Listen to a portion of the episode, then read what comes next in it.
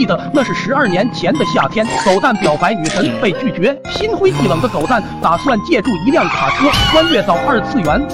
刚一抬头，就看到前方有个乞丐正在要钱。狗蛋心想，等下那乞丐过来的时候，他也要体验下拒绝别人的感觉。就这么等了差不多三点一四小时，随后就看到那乞丐起身钻进一辆蓝比基尼，头也不回的就开走了。就算是聪明如狗蛋，也感觉得到刚才的车绝对不便宜。未曾设想的致富之路竟然就在眼前，狗蛋当场就钻进垃圾堆，淘换了一身行头，坐在街头开启了自己的事业。还真别说，时不时就有路过的行人随机赏个几块钱，小日子也是过得风生水起。狗蛋爹这几天没看见狗蛋，是非常着急。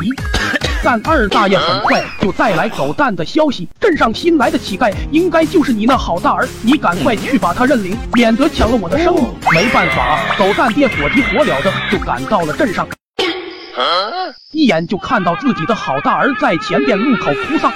我从小父母双亡，没爹没娘，吃不饱饭，营养不良，这就算了，还长痔疮，求求大家行行好，可怜可怜我吧，可怜可怜我吧。哦，狗爹听了，差点当场就要真的死亡，可周围的人却都湿了眼眶。狗蛋爹这边刚打算把狗蛋打出巷，突然看到围观的人开始纷纷慷慨解囊，见到这一幕，狗蛋爹立刻收手，藏在一旁。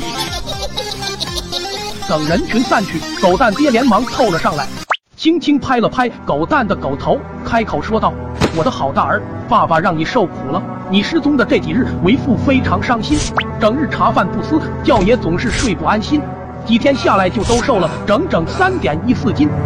对了，你这几天赚了到底多少现金？”气氛一时非常温馨。狗蛋一听，好家伙，原来他爹是找他来要钱的，当场就扯开嗓子嘶吼起来：“抢劫了，抢劫了！”狗蛋爹一时也慌了神，连忙扯下内裤就要塞进狗蛋嘴里。父子二人就这么撕扯在一起。就在狗蛋终于不敌狗蛋爹想要认命的时候，只听旁边传来一声怒吼，吓得狗蛋爹一个机灵，那人冲了过来，开口说道：“你特么还有没有点人性？”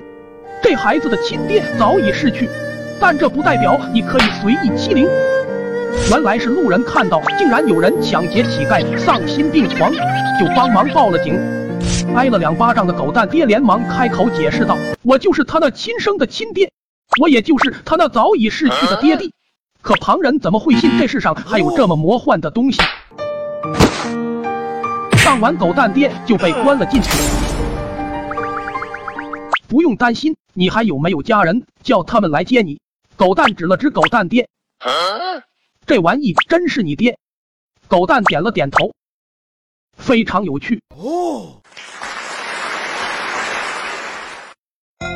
听说点赞和关注的人轻松瘦了三点一四斤。